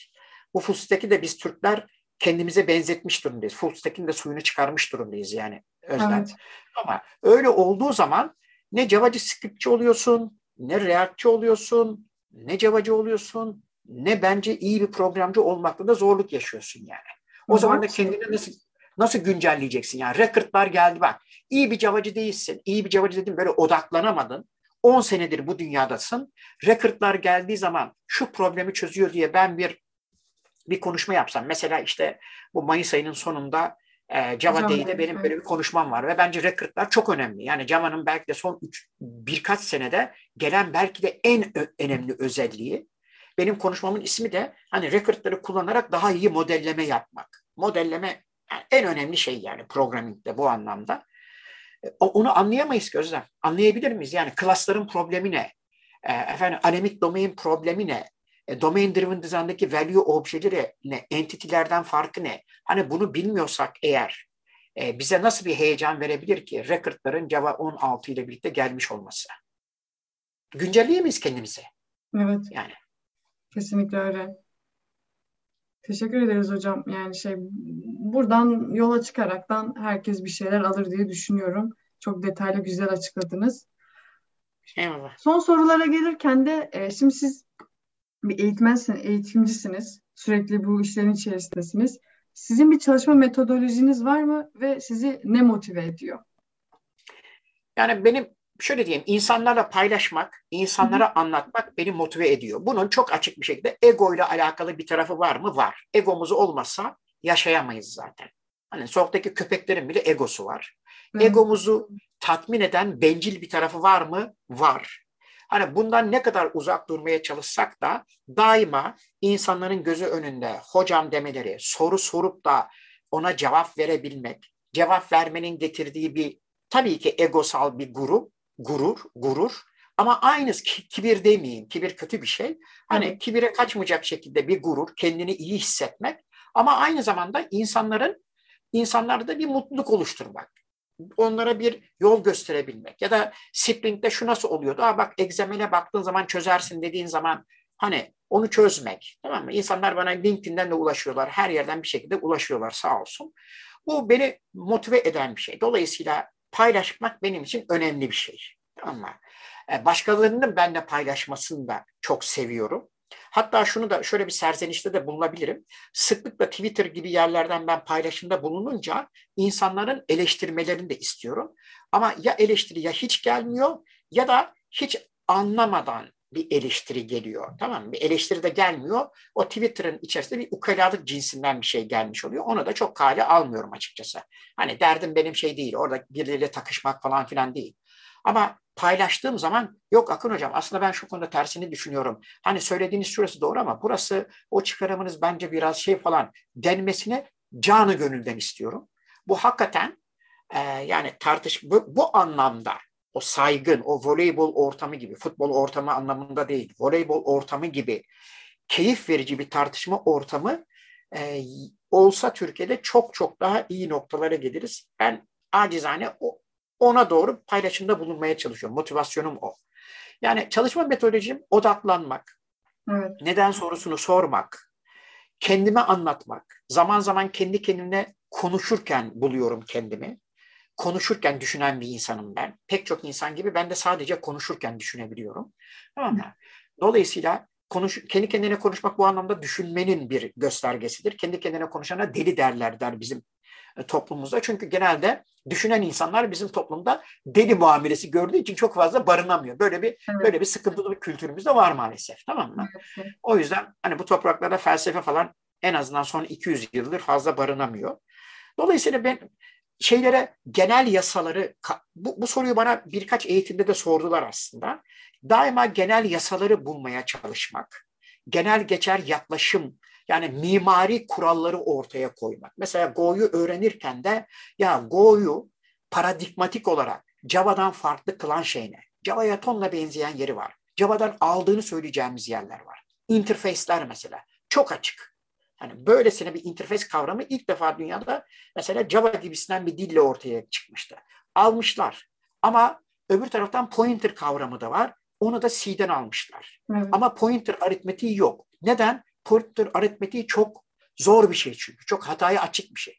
Bunlar ne biliyor musun? Bunlar genel paradigmatik yasalar. Bunları göz önüne koyduğun zaman yani temel bu kolonları göz önüne koyduğun zaman kolonların aralarını detaylarla yani tuğlalarla örmek ya da yanlış ördüğün zaman yıkıp tekrardan örmek çok çok daha kolay. Yani bence o anlamda soyut düşünce hani en iyi pratik, iyi bir teoriye sahip olmaktır gibisinden bir düşünceyle yaklaşmak, tanımlarla yola çıkıp acılı da olsa aradaki ilişkileri kuracak şekilde ilerlemek benim kafamın çalışma şekli.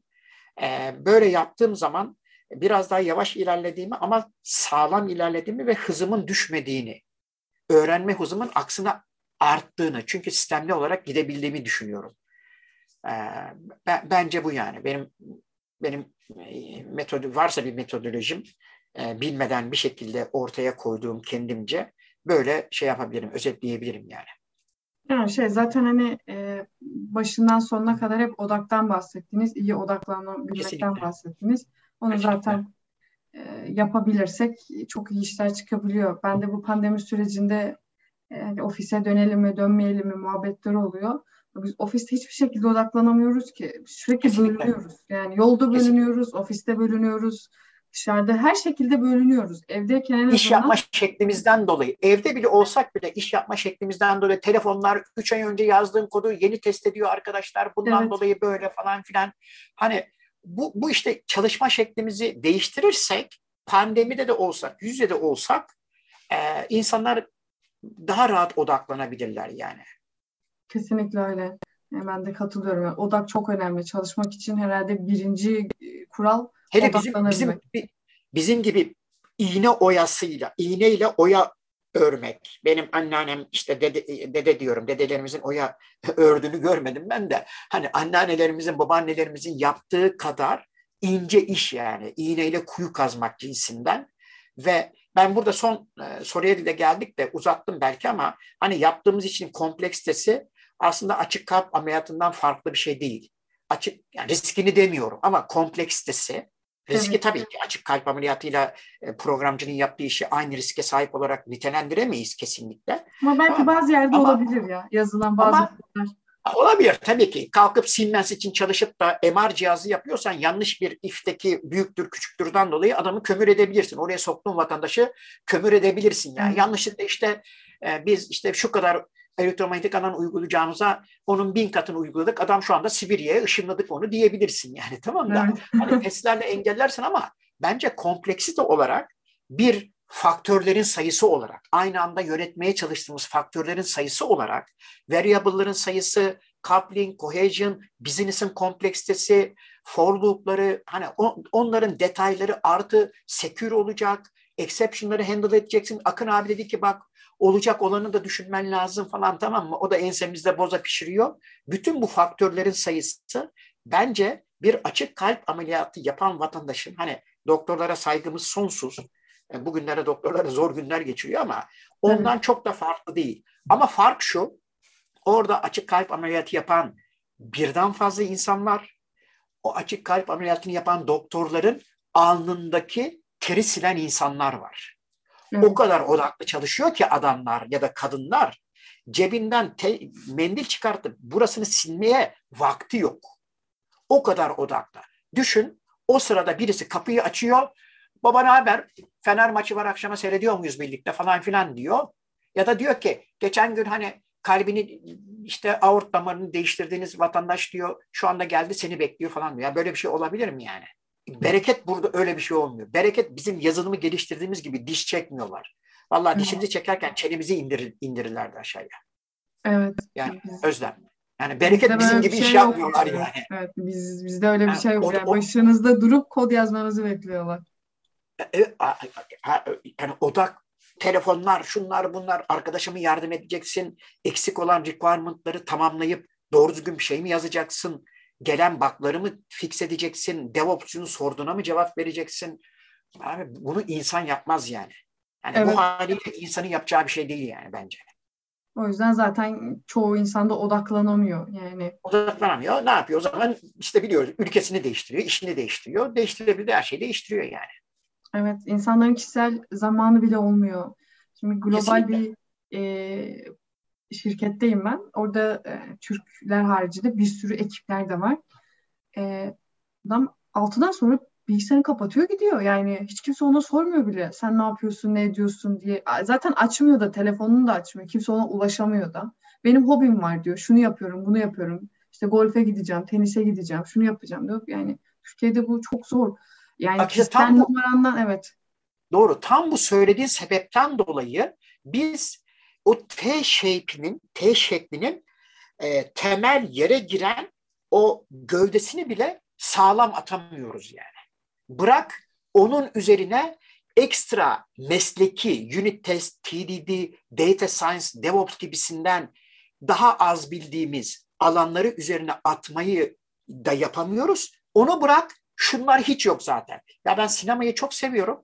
İşte Christopher Nolan'ın da hayranıyım. Adamın ben tanışmak bile istiyorum. Bir filme baktığım zaman ben hiç söylemeseniz ilk 10 dakikasından anlarım Christopher Nolan'ın filmi olup olmadığını.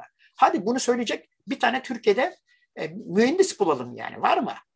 Ya da Göbekli Tepe'nin nerede olduğunu merak ediyorum. Göbekli Tepe'yi ben ziyaret ettim, tarihini de okudum falan filan. Üzerine master yapmak istiyorum diyen bir tane de yazılımcı gösterelim. Yani insana gülerler değil mi? Ben felsefe falan deyince bana hakikaten öyle. Felsefe nereye? Yani bir şöyle diyorlar. Felsefe nereye? Programcılık nereye? Ben onlara diyorum ki hadi söyle nesne nedir? Hadi söyle nesne nedir bana? Tanımla nesnenin ne olduğunu. Bak felsefenin dibine giriyorsun, tamam mı? Öbür taraftan şey diye bakıyorlar. Hocam nasıl vakit buldun da yaptın? Evet. Yani biz 6'da zor çıkıyoruz, 8'de eve zor geliyoruz. Çoluk, çocuk, şu, bu falan. Ya işte o anlamda o hayat değil yani Özlem. Evet. O zaman da zaten verimli bir insan olamıyorsun. Ben olunduğunu düşünmüyorum. Tek boyutlu insan oluyorsun ve sığ oluyorsun ve bundan da en büyük azabı kendin çekiyorsun zaten. O yüzden yani. De en az verimli olan insan oluyor. Yani şimdi birkaç kişiden, tecrübeli kişilerden duyuyorum. Şey diyorlar. Kendinize muhakkak vakit ayırın. İş öğrenmek için değil. Kendinize vakit ayırın. Hobilerinizi keşfedin, kendinizi keşfedin diyorlar. Yani onun sebebi de bu yani. Şimdi tam bir şey söyleyeyim. Bu liselere falan beni bazen konuşmaya çağırıyorlar. 15, 16, 17 yaşında civa gibi çocuklar. Bekliyorlar benden Android'in son sürümünde ne olacak? Vallahi Android kullanmıyorum, yani ilgilenmiyorum gibi bir hayal kırıklığı uğruyorlar. Ne tavsiye ederseniz bize falan, kendinizi tanın diyorum. Şimdi kendinizi tanıyın dediğim zaman karşı tarafta bir böyle şey oluyor. Bir sessizlik oluyor. Nasıl yani? Bu herif şimdi bize tek tek söyleyecek, kendini tanımak mı? Yani bundan daha değerli bir şey olabilir mi? Kendini nasıl tanırsın? Olabildiğince farklı oluş biçimlerinde, hayatta varoluş biçimlerinde olursun. Bu bazen kavga etmek olur. Bazen bir maçta gol olduğu için yanındaki insana sarılmak olur. Bazen ebru yapmak olur. Bazen sayılar var mıdır diye düşünmek olur. Bazen kız arkadaşınla bunu yaşarsın, bazen çocuğunla yaşarsın ama şunu fark etmen lazım. Çocuğunla yaşayıp da çocuk sana iyi nedir babacığım diye sorduğu zaman abi birazcık bir tecrübeye sahip olup ona düzgün cevap verebilmen lazım. Evet. İyi iyidir deyip enseye şaplak atarak onu tatmin edemeyiz ki yani. Kesinlikle öyle. Yani buradan şunu çıkarmak gerekiyor. Önce kendimizi tanımamız gerekiyor net bir şekilde. Kesinlikle. O zaman keyif alabiliriz. Ben de öyle düşünüyorum. Ve son sorumuza geliyorum. Hocam tavsiye edebileceğiniz bir kitap var mı? Yani bu yazılım dünyasında olmak zorunda değil. Zaten çok fazla yazılım konuştuk. Kişisel gelişim anlamında da olabilir. Yazılımdan konuşmayalım. Felsefeden de konuşmayalım. Çok teknik olmaya gerek yok. Ama genel olarak mesela başarıyla alakalı, başarının faktörlerinin neler olduğuyla ilgili güzel bir kitap okumuştum. Hatta ufak bir onunla alakalı değerlendirme de yazmıştım. Bloguma falan da koymuştum. Outliers. Türkçesi çizginin dışındakiler mi? Öyle bir Türkçesi var.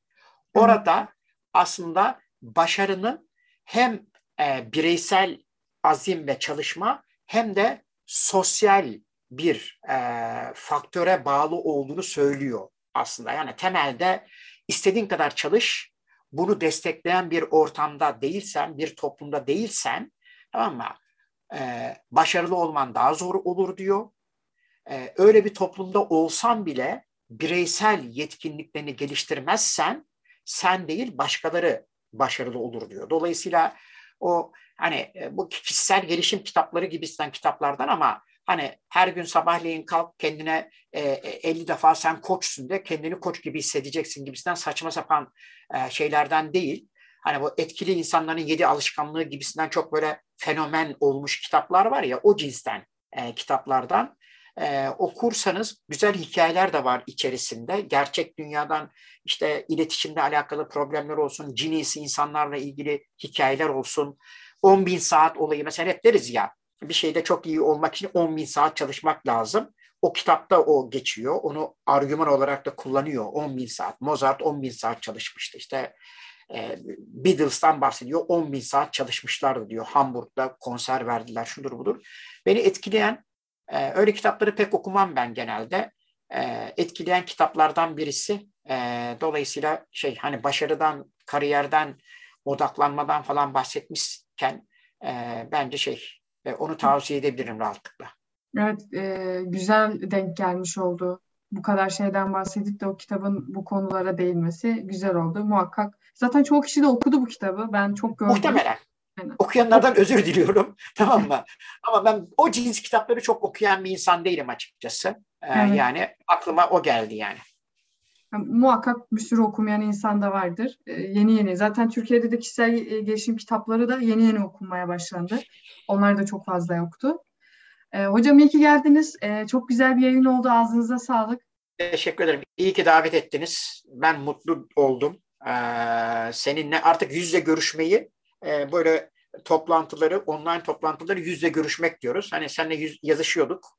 Twitter'dan falan ya da LinkedIn'den tanışıklığımız vardı ama ben hakikaten duydum, mutluluk duydum. Teşekkür ederim. Dinlemeye değer kıldığınız için. Umarım arkadaşlarımız da bir şeyler, birkaç kırıntılı seviyesinde de olsa bir şeyler katabilmişimdir.